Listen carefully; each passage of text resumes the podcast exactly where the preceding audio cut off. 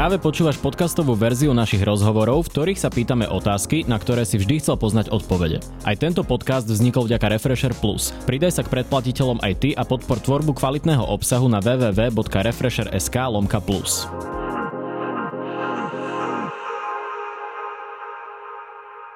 Vítajte vo Face to Face v relácii, kde začneme pri politike a skončíme pri lifestyle. Pozvanie do redakcie Refresheru prijal komentátor denníka Postoj, ako aj publicista Marek Vagovič. Ahoj. Ahoj. Uh, Marek, Robert Fico a Robert Kaliňák sú obvinení z členstva v zločineckej skupine. Uh, tá mala organizovať napríklad aj diskreditáciu Igora Matoviča či Andreja Kisku. Tak začneme tak zo všeobecná. Ako toto vnímaš? Je to vec, ktorá sa viac menej očakávala možno už niekedy od minulého roka, kedy hmm. som aj ja osobne zverejnil výpovede Františka Imreceho, Ludovita Mákova a Bernarda Slobodníka, ktorí hovorili, že sa stretávali s Robertom Ficom na úrade vlády, s Robertom Kaliňákom na ministerstve vnútra, že tam chodil aj Norbert Beder a riešili daňové delikty firmy Andreja Kisku aj Igora Matoviča a že to neskôr využívali v politickom boji. Jednalo sa tam aj o porušovanie daňového tajomstva a podobne. Čiže ja som očakával už od týchto výpovedí, že je to vlastne v podstate len otázka času. No ale ako ten čas plynul, tak už som si hovoril, že pravdepodobne nemajú asi dosť dôkazov, aby mm-hmm. do toho išli. Hoci mne sa javilo z tých výpovedí, že to je minimálne na zneužitie právomoci o zločineckej skupine tak ďaleko som neuvažoval. A plus vypovedali traja ľudia, čo je A plus vypovedali traja ľudia, tak som si hovoril, že to už je dosť. Aj sa ma na to často inak pýtali ľudia na sociálnych sieťach, že kedy a prečo ich ešte neobvinia a tak ďalej. A nevedel som na to odpovedať, lebo sa mi zdalo, že už, už toho naozaj že bolo dosť. Čiže to, že to prišlo teraz, nie až také prekvapivé, mňa skôr prekvapilo, že prečo až tak neskoro. Uh-huh. A máš nad tým, akože, aký máš za tým dôvod? Prečo? Myslím si, že ešte e, čakali na to, aby to mali silnejšie. Nakoniec aj z toho uznesenia, ktoré mm. bolo zverejnené, je zjavné, že tam pribudli ďalší svetkovia, mhm. Rajecký mm. a tak ďalej. A že celkovo je to oveľa komplexnejšie. Je tam zanalizovaná vlastne komunikácia aj s trémy, kde sa o Ficovi baví Kočner, Bodor a tak ďalej, kde sú, kde sú zjavné nejaké pokyny. Ten Bodor hovorí, bol som so šéfom, povedal toto, toho dáme tam a tak ďalej. Čiže urobili ako keby to komplexnejšie, aj nejaké mediálne výstupy a tak ďalej. Podľa mňa je to teraz oveľa silnejšie, ako to bolo, len, keď tam boli len tie výpovede. Uh-huh. Uh, obvinení sú v súvislosti s tým Kiskom a Matovičom aj z ohrozovania daňového tajomstva. To má dokazovať aj stretnutie na úrade vlády, ktorého sa zúčastnil aj Erik Tomáš, ktorý vtedy bol uh, vtedy, hovorca Roberta Fica, neskôr myslím šéf tlačového. Neviem, či bol na úrade vlády, viem, že sa stretol s Františkom Imrecem, to som si istý. Áno. On takto vypovedal. Áno, pán, viem, že určite je v tom uznesení spomínané tak. stretnutie v trojici Fico, Imrece a Erik Tomáš. Prečo podľa teba nie je obvinený aj Erik Tomáš? Jedna vec je, že údajne to už premočané, že to mm. je mhm. vec, ktorá sa má týkať obdobia spred, myslím, volieb 2016 a tam mm. sú tie lehoty 3 až 5 rokov. To je jedna vec. A druhá vec, že uh, Fico a Kaliňák sú vlastne obvinení ako súčasť zločineckej skupiny. Mm. A tam je tá premočacia lehota výrazne vyššia, Áno, to už je až 20 rokov. Áno. Presne tak.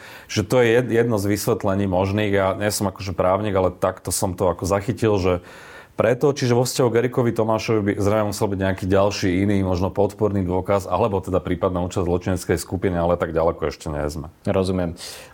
Zároveň však platí, že nie sú obvinení z korupcie. Ty roky píšeš o korupčných kauzach Smeru, ostatne napísal si o tom dve knihy. Na to inak poukazoval aj Robert Fico, že nie sú obvinení z korupcie, čo je akože zaujímavé. Môže však existovať podľa teba zločinecká skupina, ktorá existuje s cieľom ohrozovať daňové tajomstvo, ak to takto poviem. Nie je to málo? No tak tá zločinecká skupina Norberta Bedera, aj keď dnes už neviem, či bola Bedera, alebo Fica, alebo Kaliňáka, nie je to no. tak úplne jednoznačne zadefinované. No tak ako čo bolo jej podstatou? Hej? Primárne vypalovali podnikateľov, za ktorými chodili aj pod rôznymi fiktívnymi zámienkami, ano. že na nich pracujú a tak ďalej a ťahali z nich peniaze alebo chránili tých tzv. našich ľudí typu Juraj Široký a podobne, ktorí zase mali problém so zákonom, tak tí zase platili za to, aby mali ochranu, plus sa nerobili nejaké tie aktívne, invazívne akcie voči podnikateľom, Aha. ktorí boli tzv. naši, že ich jednoducho e, iba normálne predvolávali, nerobili im prepadovky a tak ďalej. Zároveň tá skupina samozrejme podľa toho uznesenia pracovala kvázi na politickú objednávku strany Smera aj predstaviteľov, ktorí využívali tie informácie aj typu obchodného, bankového a iného tajomstva na tlačovkách a v konkurenčnom boji. Čiže to nie je len o tom porušovaní toho daňového tajomstva. Ten áno, ale vo vzťahu k Ficovi a Kaliňákovi to vyzerá... Zneužitie právomoci. Uh-huh. A áno, e, môžeme si klásť e, logicky otázku, že prečo nie aj korupcia, že však presne, že tých podozrení je x, no ale tie dôkazy o tom zatiaľ nenasvedčujú. Tie dôkazy o korupcii môžu byť podľa mňa skôr v iných kauzach. Ja som už o tom aj viackrát hovoril. Uh, tam bola Slovenská správa ciest, tá známa nahrávka medzi, medzi predstaviteľom Slovenskej správy ciest a nespomeniem si teraz medzi kým, kto bol ten druhý, ale bavili sa o Norovi o robovi, áno, to o peniazoch a tak minulý ďalej. rok to zverejnili Áno, áno, áno. A takýchto nahrávok bol viac, nakoniec aj nahrávka, uh, ako Fico zháňa peniaze vlastnou hlavou. Že? Čiže e, tých, a naozaj, že tých podozrení z korupcie za tých 20 rokov je veľmi veľa, ale nesúvisia podľa mňa priamo s činnosťou tej Bodorovej skupiny. Možno tá slovenská správa ciest čiastočne, ale uh-huh. ja si myslím, že policia ešte koná ako keby, že aj v iných veciach paralelne a my nevieme len zatiaľ výsledok. Čiže ja by som ešte dnes nehovoril a nebol si taký istý ako Robert Fico, že zatiaľ na mňa nemajú nič z korupcie. Uh-huh. Takže počkajme si, e, aj toto konanie, ako bude bežať, aj tá zločinecká skupina a či nebude možno raz aj spolupracovať, uvidíme. Jasné. Uh, ty už si spomínal Tomáša Rajeckého. Ako sa v tejto kauze objavil niekto od Piťovcov z ničoho nič? A skús nám aj e, povedať, približiť divákom, že kto je to Tomáš Rajecký? Tak to je človek, ktorý naozaj okolo Piťovcov sa motal. Je známa aj tá fotka s Piťom a s Borisom Kolárom. Na Kube? Na, na Kube na dovolenke. A to je taký človek, ktorý sa aj pohyboval aj v okruhu Norberta Bodora, aj Mariana Kočnera, mali nejaké obchody a tak ďalej. A on vlastne mal byť súčasťou celej tej diskreditácie cez tú kauzu Jegor, že vlastne mal púšťať do médií informácie o kiskových daňových deliktoch. Uh-huh. To bol vlastne napokyn Bodora, respektíve Kaliňáka. Tak by som povedal, že takú že špinavú robotu mal vykonať. Čiže on bol veci. ten človek, ktorý vtedy poslal ten mail do redakcií o daňových problémoch Andreja Kisku. Áno, my sme si inak všetci vtedy mysleli, že to je niekto úplne iný, ale nebudem to teraz uh-huh. akože konkretizovať. Tiež ma to prekvapilo, že to mal byť práve Rajecký, ktorý ešte hovoril, že tam bol nejaký technický problém, že to nejako nešlo, že Kaliňák bol nervózny a tak ďalej, lebo že on sám technicky to nevedel vyriešiť, mal to len cez niekoho vlastne zabezpečiť. Čiže on je aj známy inak z komunikácie s trémy po vražde Jana Martiny, keď uh-huh. si s mhm. Kočnerom písal, že teda je prúser. Oni si dohodovali útek, mám Loď mám už vybavenú no. a podobne a Rajecký mu hovorí, že no mali by sme sa poberať a že čo najrychlejšie, alebo niečo v tom zmysle, že, že lebo naozaj, že začína nám akože... Tam padla to, je to medzinárodné vody to istie, ak Presne tak, loď mám vybavenú a podobne. Čiže to je taký človek, ktorý sa pohyboval tak napomedzi niekde toho akože legálneho biznisu a podsvetia, vždy tak akože niekde na hrane, v takej sivej zóne, takých ľudí bolo X, František B a ďalší, mm-hmm. také po, polo, postavičky z toho polosveta, ako sa mm-hmm. hovorí, že niekde proste niekde medzi, medzi legálnym a ilegálnym. Uh-huh. Čo to hovorí o Robertovi Ficovi, ak teda využíval aj takéhoto človeka na takéto služby? Tak pre mňa uh, už minimálne možno od roku 2006 uh, nie je prekvapivé, že v okolí Smeru sa pohybujú aj takíto ľudia. Pamätám si volebnú noc 2006, SBS, ktorá chránila stranu Smer. Osobne som tam bol, viem, ako tí ľudia vyzerali, aj som neskôr overoval, eh, čo sú zač, a tá SBS bola napojená na mafiánsku skupinu jednu. Hej. Mm-hmm. Čiže aj sa to potom dodatočne riešilo. A to je len možno taká symbolická vec na vonok, ale Robert Kaliňák vtedy to veľmi obhajoval a tváril sa, že je to úplne v poriadku. Čiže pre nich tento tzv. polosvet je, je už skôr, že ich svet, by som povedal, že že oni sa v ňom tiež pohybujú, cítia sa v ňom celkom dobre a využívajú službičky ľudí, ktorí nemajú žiadne zábrany. Uh-huh. Uh, aktualizačný moment je teda, že vyšetrovateľ bude žiadať pre Roberta Fica aj väzbu. Toto sa celé zomilie budúci týždeň. Uh-huh. Pravdepodobne asi aj preto, že vtedy začína schôdza parlamentu. Uh-huh. Uh, teraz to stojí na generálnom prokurátorovi. Ten si to musí vyžiadať. Ako uh-huh. si myslíš, že sa zachová Maroš Žilinka v tejto veci? No, to je akože veľká hádanka, otázka. Ja si skôr myslím, že nedá tú žiadosť a že mm-hmm. podrží Roberta Fica a nájde si nejaký dôvod. Prečo? Ja neviem, že či to bude odmena ako protislužba za to, že dostal hlasy aj Smeru uh-huh. pri voľbe. A neviem, či takto uvažuje. Vidíme, ako sa správa vo vzťahu k nominantom Smerodina. Maroš Žilinka sa rozhodol, že pôjde tzv. proti prúdu a my len môžeme špekulovať, že aké sú jeho motívy. Ak vieme, ako sa o ňom bavili na chate, uh-huh. pri Leviciach, že ho v podstate považovali za nejakú takú možno istotu, poistku, paragraf no, ale 363. zároveň z tej chaty neznelo, že by bol na ich pokyn. Však? Áno, e, tamto skôr sa mi javilo, že ak vôbec s ním nejako sa snažia komunikovať, tak skôr cez nejaké tretie osoby, cez sprostredkovateľ, že je ťažké sa k nemu dostať osobne. Ale Žilinka mal aj posielať nejaké smajlíky, keď sa o niečo Fico pýtal a tak ďalej. Je zjavné, že oni nie sú v nejakom nepriateľskom vzťahu. A že majú ho, ja nechcem povedať, že rovno poisteného, ale Maro Žilinka sa za ten rok vo funkcii správa úplne opačne, ako sa správal dovtedy. A potom mm-hmm. logicky si klademe otázku, či je za tým vydieranie alebo nejaký iný dôvod. Zároveň ale platí, že on zamietol 363 aj Tiborovi Gašparovi, ak sa nemýlim, myslím, že aj Žigovi. Čiže je pre teba Maro Žilinka skôr možno človekom smer rodina viac ako človekom smeru?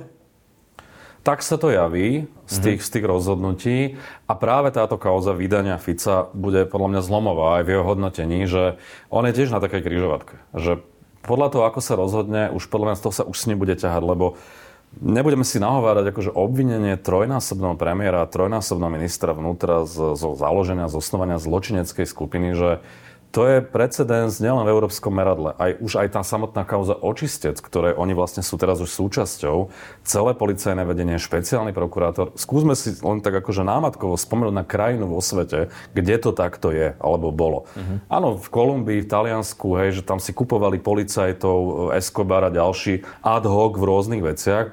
Ale u nás bolo to mafiou to samotné vedenie štátu, bezpečnostných zložek a to je že obrovský precedens. Uh-huh. Ako typuješ, že to dopadne, ak sa to predsa len k tej väzbe dostane? Myslíš, že špecializovaný trestný súd, že sa tam nájde niekto, kto bude mať odvahu, či už uh, uvidíme to na Robertovi Kaliňákovi, možno už dnes? Myslím si, že je pravdepodobnejšia väzba Roberta Kaliňáka, aj vzhľadom mm-hmm. na iné okolnosti, aj to, že podľa všetkého figuruje vo viacerých veciach. Dnes som zachytil, že mal ovplyvňovať aj konania, ktorý mal, ktorý mal byť sám súčasťou, kauza BAH s počiatkom a tak ďalej. Denník sme informoval, že mal dopisovať ceruskou do tých e, uznesení, čo sa má ďalej zistiť. Že sa mal stretnúť aj cez zádny vchod ministerstva s policajtom, ktorý to vyšetroval, že Tibor Gašpar do toho vstupoval, že toho vyšetrovateľa tak povedať si zavolal na koberec a podobne. Že Robert Kaliňák to má podľa mňa viac nahnuté. Uh-huh. V prípade Roberta Fica to, to bude také, že tam naozaj si netrúfam odhadnúť ten výsledok. Uh-huh. Obhajca Roberta Kaliňáka David Linter, mimochodom tiež obvinený z trestných činov, konkrétne z korupcie. On už predvčerom hovoril pred policajným prezidiom, keď sme sa ho pýtali, že on by chcel, aby to dozorovala generálna prokuratúra. Uh-huh. Čiže toto ako čítaš v súvislosti s Marošom Žilinkom? No, tak ja myslím, že to je taká medvedia služba Marošovi Žilinkovi. David Lindner by naozaj radšej si mohol zakusnúť do jazyka už to, že naozaj sám obvinený z korupcie tých kauzách sudcovských a teraz si to vlastne vymenili. Predtým ho obhajoval Kaleňák, teraz je to naopak. Prečo môže byť takýto človek advokátom praktizujúcim? Ja tiež sa nad tým zamýšľam. E, Samozrejme, tie, tie platí prezumcia neviny. Áno, ale... ale tie mechanizmy v Slovenskej advokátskej komore sú nastavené úplne inak a treba to, že naozaj že zásadne zmeniť.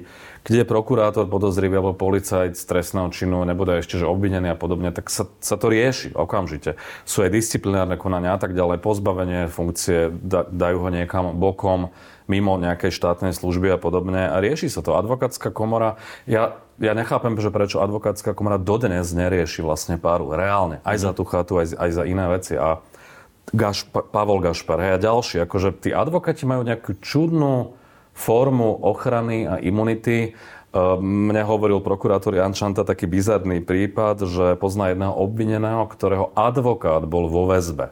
Uh-huh. A on napriek tomu trval na tom, aby ho ďalej obhajoval. Že celkovo tie mechanizmy v tej advokátskej komore, že sú tak nastavené, že, že v zásade tí ľudia tam môžu byť napriek čomukoľvek normálne fungovať ďalej. Uh-huh. Keď už si spomínal Mareka Paru, ten je tiež stíhaný. Iba pred hodinou sme sa dozvedeli, že pre ňo tiež žiadajú väzbu.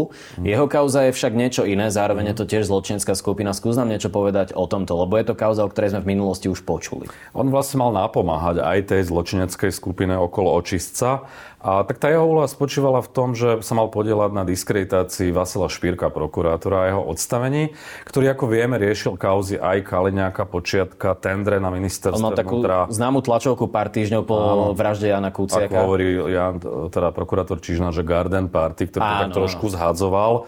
A to bolo veľmi také emotívne vystúpenie po vražde. Ja si pamätám, keď som to pozeral, tak som mal trošku až zimomriavky, lebo som si hovoril, že človek znútra... Vyzeral, že sa naozaj bojí vtedy. Že, že naozaj aj strach mal, reálne bol sledovaný, e, vlastne to mal zabezpečiť kriminálny úrad finančnej správy Eh, že, že mali jeho auto sledovať, lenže Špírko to vedel, tušil, namontoval si tam vlastné kamery a v tom momente vlastne Mako odmietol ďalej pokračovať v tom sledovaní. Ale vieme, že to sledovanie bežalo ďalej zrejme pod taktovkou Bedera a jeho uh-huh. skupiny, že ďalej to ako keby riešili. No a tým, že ten Špírko vlastne išiel čoraz vyššie smerom ku Kaliňakovi a Počiatkovi, aj, aj kauza BAO, stendre na ministerstve vnútra, pamätáme si kauzu Peňaženka uh-huh. a ďalšie veci tak e, sa pokúšali aj cez paru vlastne nejakým spôsobom odstaviť. Vieme, že Para chodil na policajné prezidium za šéfom Naky, Petrom Hraškom a vlastne vymýšľali plán, ako ho odstaviť, aj spolu s Dušanom Kováčikom, ktorý vieme, že Špírka disciplinárne stíhal. Áno. Snažili sa ho všemožnými spôsobmi odstaviť. Špírko to považoval aj za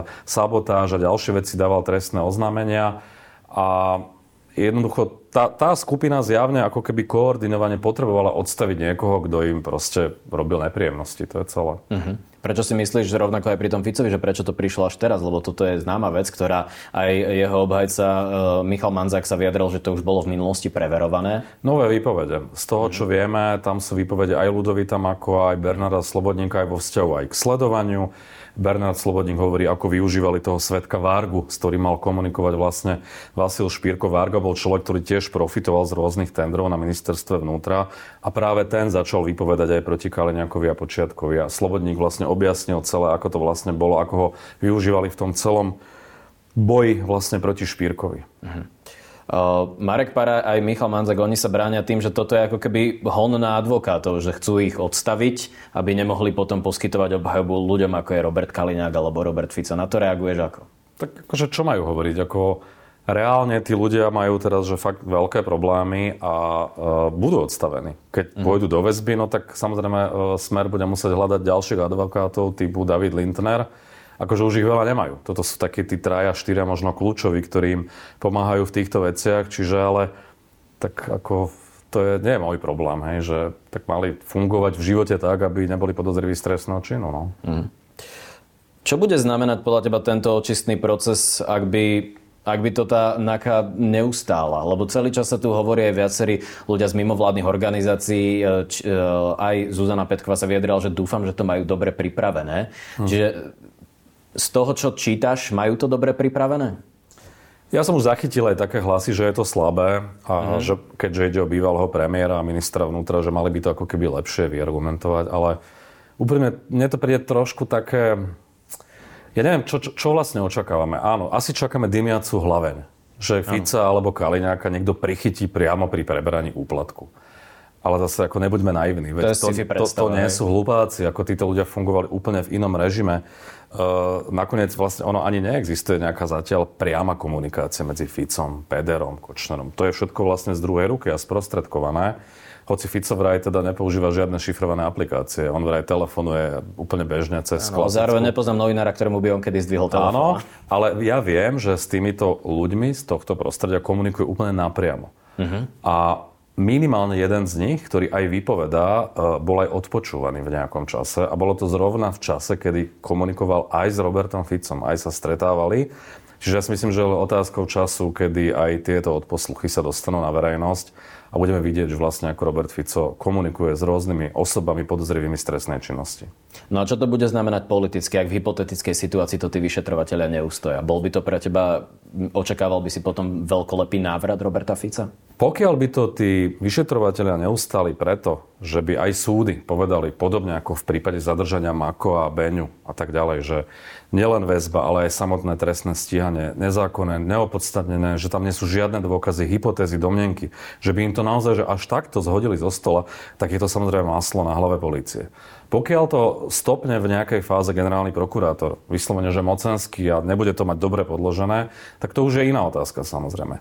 A ak sa to teda, ale napriek všetkom by sa to dostalo, dajme tomu na súd, a súd by potom oslobodil, hmm. tak to už je vec súdu, hej. Ak to prejde policiu a prokurátorov, ktorí sú presvedčení, že majú dosť dôkazov, no tak súd je ale ten, tá konečná štácia. Samozrejme zase je dôležité, že ako to ten súd zdôvodní, ak by ich napríklad hmm. oslobodil.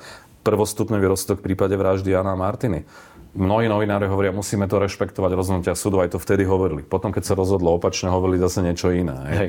To sa stalo, ale ja nie som povinný re, akože rešpektovať každé rozhodnutie súdu. Teda rešpektovať áno, ale môžem sa k nemu kriticky áno. vyjadrovať. Čiže to je strašne veľa premenných.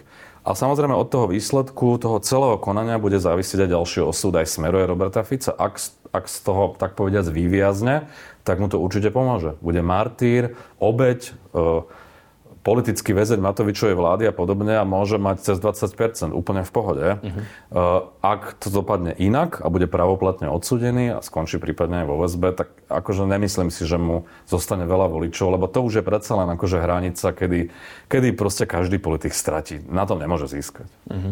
Zároveň stále sa môže stať to, že ho do väzby nezoberú a povedia, že ho budú vyšetrovať na slobode. Aj toto on vie predať ako svoje veľké víťazstvo. Áno, to voličom. je podľa mňa pre neho akože dobrá možnosť, lebo uh-huh. môže vlastne byť denne vo verejnom priestore, naďalej môže ovplyvňovať verejnú mienku a stále hovoriť o tom, útočiť vlastne politicky na vládu a tak ďalej. Čiže sám som zvedavý, že ako to dopadne a každé to riešenie má nejaké rizika aj pozitíva.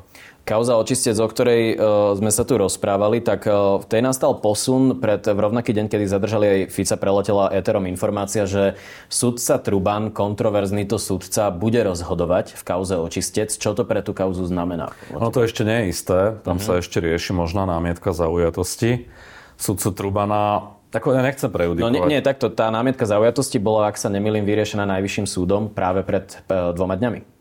Tak neviem, o tom nemám akože mm-hmm. informáciu. Čiže znamená to, že sudca Truban už bude rozhodovať. Áno, že má rozhodnúť. Áno, najvyšší súd zamietol tú námietku. Ono to veľmi nenápadne preletelo Eterom, lebo to mm. bolo v rovnaký deň, ako zadržali Roberta no, Kaliňa. Ako nie je to dobrá správa, vzhľadom na to, čo všetko o ňom vieme, ako sa správal aj v minulosti, aj vzťah s Bederom a s Pripomenieme, že on nezobral Norberta Bodera do väzby a nenamietol sa, lebo mal mať, e, ak sa nemýlim, nejakú dotáciu v rámci hospodárskej platobnej agentúry.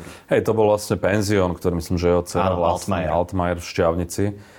No, ako uvidíme. Však každý môže prekvapiť a dôležité, ako bude vyhodnocovať tie dôkazy, ale toto sú veci, ktoré ako zvádzajú trošku tak opatrnosti a budeme sa na ňo asi pozerať, že oveľa prísnejšie práve cez tieto jeho konflikty záujmov, ale predpokladám, že to konanie bude verejné, asi. Uh-huh. Čiže bude sa to dať môcť aj odkontrolovať a novinári budú o tom písať. No, akože nie som úplne nadšený, že bude teda rozhodovať v tejto veci. No. Jasné, tak uvidíme, ako to dopadne. Zároveň treba povedať, e, že toto sa netýka tohto konania Roberta Fica, Roberta Kaliňáka, to je samostatná vec Hej. v podstate.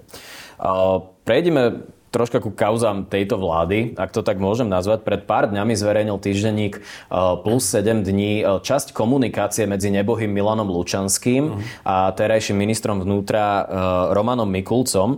Z tejto komunikácie vyplýva, že Roman Mikulec sa intenzívne zaujímal o niektoré živé kauzy. V jednej si dokonca vyžiadal spis v kauze Jana Balciara. Je toto pre teba vážna vec? Je to na odstúpenie ministra? Tak je pravda, že urobme si skúšku Smerom a Kaliňákom. Keby robil niečo takéto Robert Kaliňák, tak by sme to všetci kritizovali. Lebo naozaj, že minister vnútra nemá mať čo prístup k spisom. Myslím, že on nejak reagoval štýlom, že si nič nevyžiadal, alebo niečo také, že mu to mhm. vlastne ako keby, že pomaly, že iniciatívne poslal Lučanský, ale, ale to je jedno. Princíp mm-hmm. je rovnaký. Nemal by minister vnútra vôbec nahliadať do žiadnych vyšetrovacích spisov, lebo samozrejme, že tam je potom logicky podozrenie, že môže sa snažiť ovplyvňovať to samotné. Zároveň on má dôvod nemať rád Jana Balciara k tejto kauze. Že? Áno, áno, tam môže byť aj osobný motív a tak ďalej, ale nemal by to robiť, či je to na odstúpenie, neviem. Akože určite mm-hmm. je to problematická vec, ktorú by mal vysvetľovať. E, na odstúpenie by to podľa mňa bolo vtedy, ak by sa aj preukázalo, že tie spisy, ku ktorým mal spis aj vďaka Lučanskému, že, e, že reálne do toho vstupoval ako Kaliňák v prípade tých svojich vecí, z ktorých je obvinený. To už by bola vážna vec. To zatiaľ preukázané nie je. Zatiaľ mal, len, mal Lučanský archív nejakú komunikáciu, ktorú zrejme jedna jeho spojka policajná posiela a podsúva vlastne do maily. Mimochodom aj Robert Fico na tlačovke posledné niečo také avizoval, že vyjdú nejaké články. Ano. Že zjavne tá druhá strana... On tvrdí, že to, toto jeho zadržanie bolo zakrytie tohto. Áno, no, čiže zjavne oni tiež hrajú nejaké svoje hry a fungujú koordinovane, ale dobre, však to je každého právo. Čiže áno, ak sa preukáže, že Mikulec reálne v tých spisoch aj nejako konal, ovplyvnil nebodaj to konanie, možno aj vo vlastnej veci nejaké, kde, bol, kde je tiež vlastne trestné stíhanie vo veci možnej korupcie, vtedy by to bolo určite na odstúpenie. Samotné nazeranie je vec, ktorú by robiť nemal, ale nemyslím si, že je to na odstúpenie. Veľa týchto kauz prevádzajú spolupracujúci obvinení, ktorých e, voláme aj pejoratívne kajúcnici. E, Krajská prokuratúra v Bratislave po rozpustení inšpekčného týmu Oblúk sa e, ich začala trestne stíhať, konkrétne Ľudovita Maka a Borisa Beňu. Tam Krajský súd v Bratislave konštatoval veľmi podobnú vec ako minulý rok pri tzv. Čurilovcoch, že nie je dôvod na toto trestné stíhanie, nie je to ešte väzbu. Ako sa pozeráš možno aj zoširšia rok po začatí tzv. vojny policajtov na tento konflikt? No toto je už také, neviem už koľké vyústenie, to mm-hmm. kauza zadržania Makoa s Beňom. Ja som si myslel, že ono to už tak pomaly ako keby utíchalo pod všetkých tých zásahoch proti vyšetrovateľom a tak ďalej ale zdá sa, že to, tento boj bude trvať minimálne dovtedy, kým budú všetci trestne stíhaní, že to naozaj neodíde zo dňa na deň a vždy tu budú pokusy spochybňovať kľúčových svetkov, v tomto prípade Mako a najmä, mm-hmm. lebo ten figuruje v 86 skutkoch, kde sám vypovedá. E, čiže on je naozaj, že tak, takzvané akože taký svedok, ktorý, na ktorom to takmer všetko stojí a padá do veľkej miery. Tí ostatní sú ako keby odvodení. Mm-hmm. Bernard Slobodník nemá až takú dobrú pamäť pri, pri tých výsluchoch a tak ďalej. Čiže oni vedia, že Mako je, najmä Mako je kľúčový v tejto veci. Čiže mňa to neprekvapilo, že tu prišiel takýto ako keby že útok alebo atak.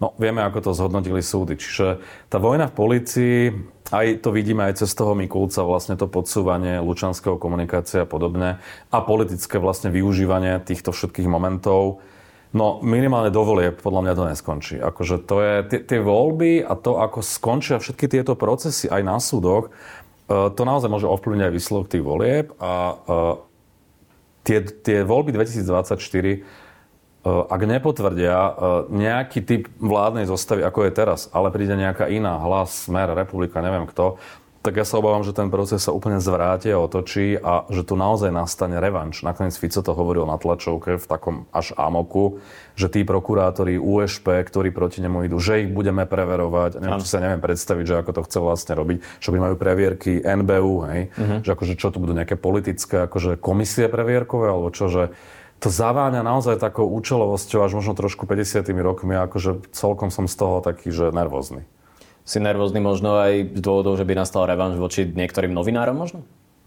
Tak to často hovorí Robert Fico, však nakoniec aj mňa a Moniku Todovu aj, aj menovite spomína v rôznych videách často. Naposledy som bol pomaly zakladateľ organizovanej zločineckej skupiny, Áno. lebo som si dovolil napísať v komentári, že, že Maro Žilinka pravdepodobne je buď vydieraný, alebo nejako inak motivovaný, a že, ale že teda e, stíhať ho za to, že ja neviem, je proruský alebo je proti obrannej zmluve s Amerikou, že mi príde slabé a že treba nájsť iné presvedčivejšie dôkazy. Toto on vyhodnotil, že že vyzývam pomaly ľudí, aby ho tu išli linčovať.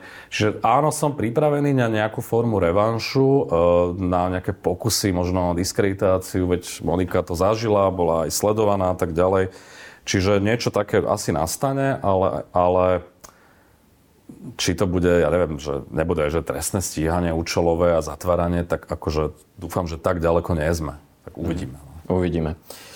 Dobre, tak prejdeme na lifestyle. Uh, Marek, predtým, než sa ťa začnem spýtať lifestyleové otázky o hudbe a filmoch, uh, povedz nám, prečo si odišiel z aktualit. Ja som na to odpovedal viackrát, ale mm. dobré. Ehm, zakladám vlastné vydavateľstvo, knižné. Budem vydávať e, rôzne typy kníh. Už na jeseň by mala výjsť práve kniha o policajnej mafii Bederovskej, čo je to vlastne téma týchto dní písaná takou formou možno kriminálky, taký thriller s nejakou politickou zápletkou. Uh-huh. A toto bolo vnímané v aktualitách, ktoré majú vlastné vydavateľstvo ako potenciálny konflikt záujmov. Uh-huh. Mm, ja si to nemyslím, pretože ja som sa medzičasom dohodol na spolupráci s denníkom Postoj, ktorý má tiež vlastné vydavateľstvo a jemu toto neprekáža. Nič menej, ak som chcel pokračovať v nejakej miere spolupráce aj s aktualitami, tak som sa musel vzdať rôznych projektov, diskusných relácií, komentárov, investigatívy a ísť čiastočne na voľnú nohu. Popri tom vlastne moderujem také vlastné večery v jednom bratislavskom bare a musel som sa rozhodnúť. Uh-huh. Nebolo to akože ľahké, je mi to aj ľúto, že, že to vlastne takto dopadlo, ale Takto to bolo vnímané, ja s tým nesúhlasím, ale nič tým nenarobím, musím to len rešpektovať a ísť ďalej a pozerať sa už iba na seba. Nebude ti chýbať investigatíva?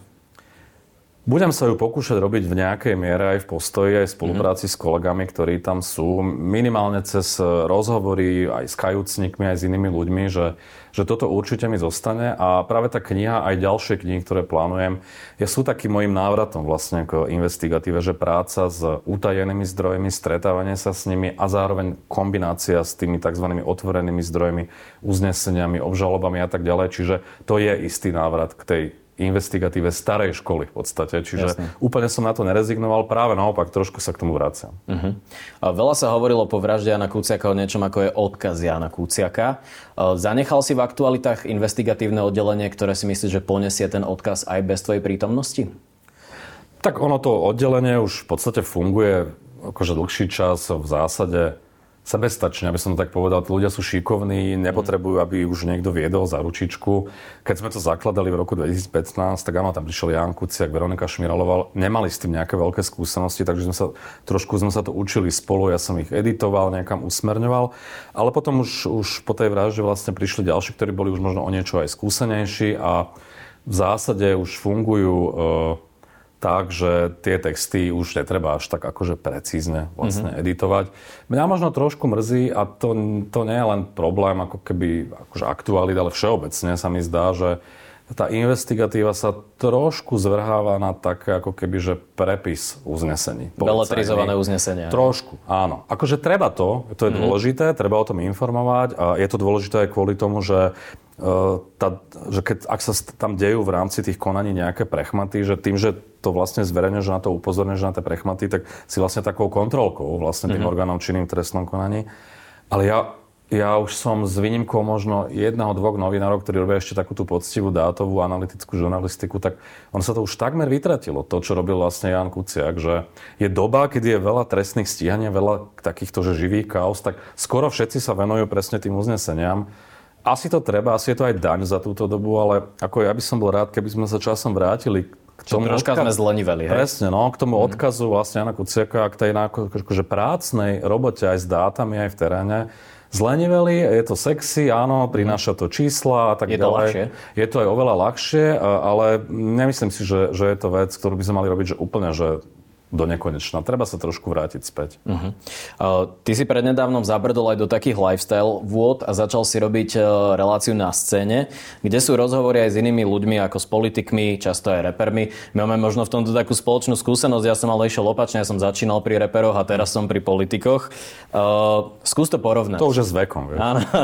Čiže aké je to, keď to porovnáš robiť rozhovor s politikom alebo s takým separom napríklad? Tak Politik je verejný činiteľ, e, platený z našich daní, tak samozrejme, že k nemu pristupujem inak. Mm-hmm. On musí byť konfrontovaný so svojimi slovami a teda najmä s činmi. A keď je dôvod, tak treba aj pritlačiť. A naozaj, že v tých rozhovoroch proste ho nenechať niekde ujsť, aby si mm-hmm. rozprával, čo chcel Sepár alebo ktokoľvek iný, no tak to nie je verejný činiteľ. Nič nedlží. Nič mi nedlží a ja môžem konfrontovať s jeho názormi na pandémiu a podobne, ale nie je môjim právom ho nejako posudzovať, moralizovať nad ním a zhadzovať nejako jeho postoj. Ja ho si ho môžem vypočuť uh-huh. a môžem s ním nesúhlasiť, ale je to akože iný typ vzťahu. V tomto je to rozdiel. A ja som mal z toho trošku na začiatku taký akože stres z tej relácie na scéne, lebo som si sám seba nevedel úplne predstaviť v takej uvoľnenejšej polohe, týkame si, bavíme sa na vážne témy, ale takým tým lifestyleovým štýlom, ale postupne som si na to tak zvykol, že mi to príde už také, že úplne prirodzené a, a aj to niekedy, že aj vyhľadávam viac možno ako tie seriózne rozhovory, že si pri tom aj trošku aj akože oddychnem, že je to príjemné. No. Jasné. Ty už si ale zažil aj taký prvý kvázi konflikt, to nazvem, s Mikeom Spiritom, ktorému sa nepáčil váš rozhovor. Ako to porovnáš, keď napríklad ti vynadá Robert Fico versus tým, keď má nejaký problém s rozhovorom Mike Spirit? Tak Mike Spirit inak ešte aj pol roka po rozhovore dával nejaké storky, ešte to stále rieši nejako, ale dobre, veď je to jeho právo, tak stalo mm-hmm. sa, no sme sa nezhodli a trošku to viac iskrilo, ale tam to berem, že trošku je to taký, taká, taký súčasť folklóru a trošku aj na tom Instagrame, že potrebuje tých svojich fanúšikov nejakým spôsobom akože udržiavať tej prevádzkovej teplote. Zrovna Reperi nie sú podľa, z mojej skúsenosti zvyknutí tak na konfrontáciu s ich názormi. Čo je inak zaujímavé, že akí sú oni strašne drsní v textoch, a DC a všetko možné, ale keď majú byť sami konfrontovaní s tými názvami, oni veľmi neznesú oponentúru. Akože mm-hmm. sú v tomto dosť taký dogmatický a čo viem aj zo skúseností iných novinárov, že aj pri autorizáciách bývajú teda, že pekné svine, že prepisujú tie rozhovory od hora dole a nestoja si za tým, čo povedali. Mm-hmm. A čo sa týka politikov, Robert Fico, o to je nebezpečnejšie samozrejme, keď je Robert Jasne. Fico ten, ktorý na mňa utočí, lebo potenciálne môže mať raz znova politickú moc a môže to aj zneužiť. Čiže to zase neberiem až tak úplne na ľahkú váhu, aj keď nezaspávam a nevstávam s tým, že čo zase povedal hej, na adresu novinárov, ale je to oveľa nebezpečnejšie. Uh-huh. Prejdeme trocha k hudbe. Ty si fanušik repu, ak sa nemilím. Nie len. Aby Nie len repu. A čo je také posledné, čo, te, čo ti hraje v playliste? Takto sa ťa spýtam aktuálne. Akože neuveríš, ale ja som minule narazil na taký, že koncert Snoop Dogga v Londýne, niekde mm-hmm. na štadióne, už taký 11 rokov starý koncert. Náhodou mi to niekde na YouTube vyskočilo a tak akože ja som taký oldschoolový samozrejme. A ja som bol prekvapený, že to bol skoro ako rokový koncert, naozaj, že tam boli davy a tam hrala živá kapela, malo to také tie jazzové podmazy, že všetky tieto staré oldschoolové veci, ešte keď sú aj so živou kapelou, to ma hrozne baví. A z tých novších, akože nesledujem to tak úplne až tak úplne pozorne, sem tam sa mi dostane do uši nejaký trap, najmä cez syna mm-hmm. staršieho, ktorý to počúva. Z tých slovenských, jasné, DMS, mm-hmm. Strapo, možno také tie skôr alternatívnejšie veci nejdem úplne s takouto akože módnou vlnou tých vecí, ktoré sa robia tak trošku pre 14-15 ročných, že to, to už ma nejako obchádza. Ale v zásade, akože v tom hibope, pokiaľ tam nie sú spievané referény, tak mi ako neprekáža nič. Jasné. Aký máš obľúbený film? Film? Mhm. Trainspotting, Pulp Fiction, Pouta, veľa ich je. Mhm. Je niečo také posledné, čo si videl v kine, čo ťa zaujalo? Alebo nechodíš moc Vieš, s deťmi som bol v kine na nejakom Ježko Sonic, alebo neviem, ako sa to volá. Hej. akože tak posedel som, hej. Uh-huh. Ale dlho som už, ne, fakt, že ak bola aj pandémia, vlastne to bol problém, že skôr to sledujem, ja neviem, cez Netflix a seriály rôzne a tak ďalej. Akože ja mám rád filmy s takou tematikou akože minulosti, totality, občanský prúkaz, spomínané uh-huh. pouta, EŠTB a tak ďalej, že skôr taká história, taká naša, nie až taká dávna. To, to sú filmy, ktoré ma akože celkom bavia. Viem, na čo som bol v kine. Holocaust, film, slovenský režisér Správa? Peter Správa. Uh-huh. Áno, to je posledný film, ktorý som vlastne videl v kine. A to je tiež typ filmov, ktoré ma bavia, lebo aj som študoval históriu, čiže mám k tomu aj nejaký vzťah. A tak. Uh-huh. Máš obľúbenú knihu? Sám si publicista? Ešte minul som nad tým rozmýšľal, že, že za celé tie roky, že čo ma takže veľmi zaujalo a ja som mal rád také tie porevolučné knihy typu Rivers of Babylon. Mm-hmm. Hej. Pišťanek. Pišťanek, áno, to, to bol môj akože veľmi obľúbený autor, ale z pravidla čítam veci, ktoré sa týkajú práce. Kto, kto Gomora, hej, áno. Saviano a podobne. Čiže mafia, organizovaný zločin uh, a áno, aj história. Uh-huh. Vieš variť? Myslím si, že akože meso, pečené rôzne mesa na rôzne spôsoby, to zvládam celkom dobre. Akože to nie sú nejaké sofistikované jedlá, čiže... čiže ako... Čo by si návšteve navaril? Návšteve? Ešte králika by som im spravil. To si myslím, že vieme robiť celkom dobre. Ale to nemá rád každý, no. To nemá rád každý, no. Je to také špecifické, je to meso. Ale myslím, že to by som dal. Na záver ti dám uh, sériu dvoch možností, ty si vyberieš jednu. Pizza alebo burger? No keďže ja neviem, lepok nejaký čas, lebo mám Aha. nejakú mieru intolerancie, takže asi ani jedno, tak ak skôr pizza. Ale keby boli bezlepkové Keby varianty. boli bezlepkové, tak asi pizza skôr. Uh-huh. Víno alebo pivo? Pivo, jasné. Biggie alebo Tupac? No, to som už tiež túto otázku dostal, nevedel som na ňu odpovedať, lebo ani jeden mi není akože úplne blízky, ale keď už, tak skôr Tupac. Alebo tak povedzme Method Man alebo Redman. No to je podobná otázka. Tam som si zase ťažšie vyberal, lebo tam no, vidím ako keby na rovnakej úrovni. Uh-huh. Dovolenka na horách alebo pri mori? Mm, asi skôr pri mori. Uh, na záver jedna politická. Čo je o dva roky viac pravdepodobné? Spojenectvo Pelegriniho a Fica alebo spojenectvo Pelegriniho Sulika a PS? Myslím, že skôr tá druhá možnosť. Uh-huh. Uzavrel Marek Vagovič, komentátor denníka Postoja, publicista. Ďakujem ti za rozhovor. A ja ďakujem. Počúval si podcastovú verziu Refresher rozhovorov. Nezabudni sa prihlásiť na odber tohto podcastu na Spotify alebo v apkách Apple a Google Podcasty. A samozrejme všetky rozhovory nájdeš na našom webe Refresher.sk.